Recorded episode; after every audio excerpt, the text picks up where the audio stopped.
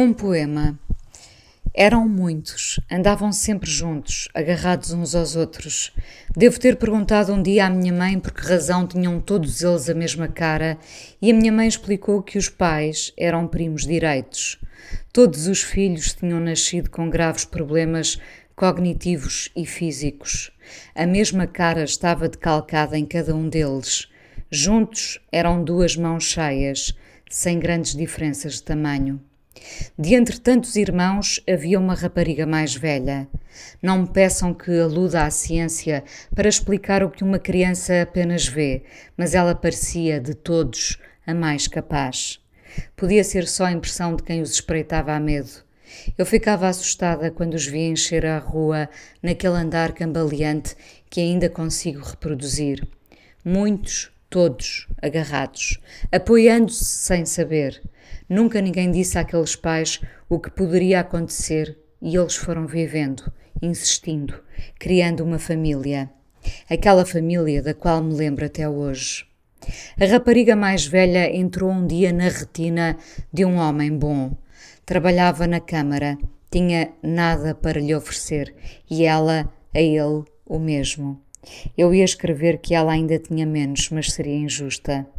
Nós, independentemente do que somos e de como somos, podemos ter tanto para oferecer aos outros. O coração não se mede pelo raio da cara ou do corpo, pela forma como nascemos, de onde viemos, que nome temos.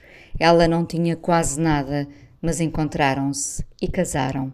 E daqui em diante não passo certificados de felicidade sobre o que viveram, porque a vida é um dia sim, outro dia não. São muitos dias não, em que questionamos o que é ser feliz e se o universo é justo conosco.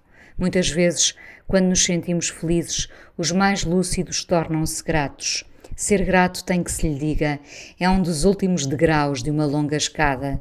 Podemos ser gratos por não termos sentido angústia num certo dia, e já é tanto. Contra tudo o que estivera previsto, foram um casal debatendo-se com a lógica do amor e da falta dele. Com ela, nem sempre a chegar ao mesmo entendimento dele, limitada pelas circunstâncias da nascença, mas ele amava-a muito.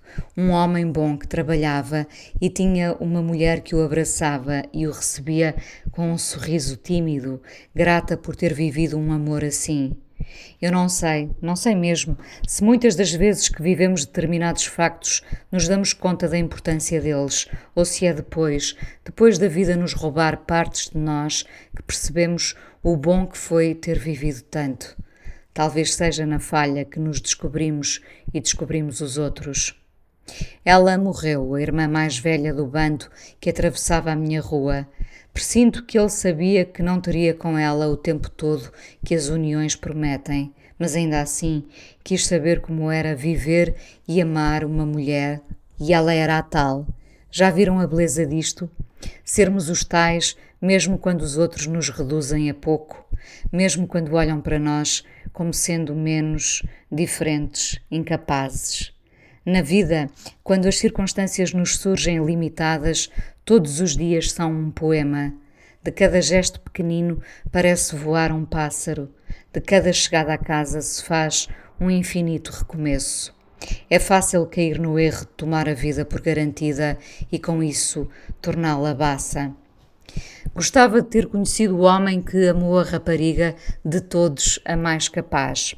Ela a estender-lhe os braços e ele a querer ter nas suas mãos aquele corpo menor que o coração. Vinham em bando pela rua e eu via-os. Quando passavam à porta de minha casa, eu ficava a pensar como viveriam, se falavam, o que comiam, que dinheiro lhes trazia a sobrevivência, que futuro teriam. Talvez fosse cedo para eu pensar em futuro. O meu presente já tinha medos que bastassem para eu não chegar ao futuro. No futuro dela coube amor e bondade. Um poema nascia todos os dias quando ele chegava à casa. Corações maiores que a vida.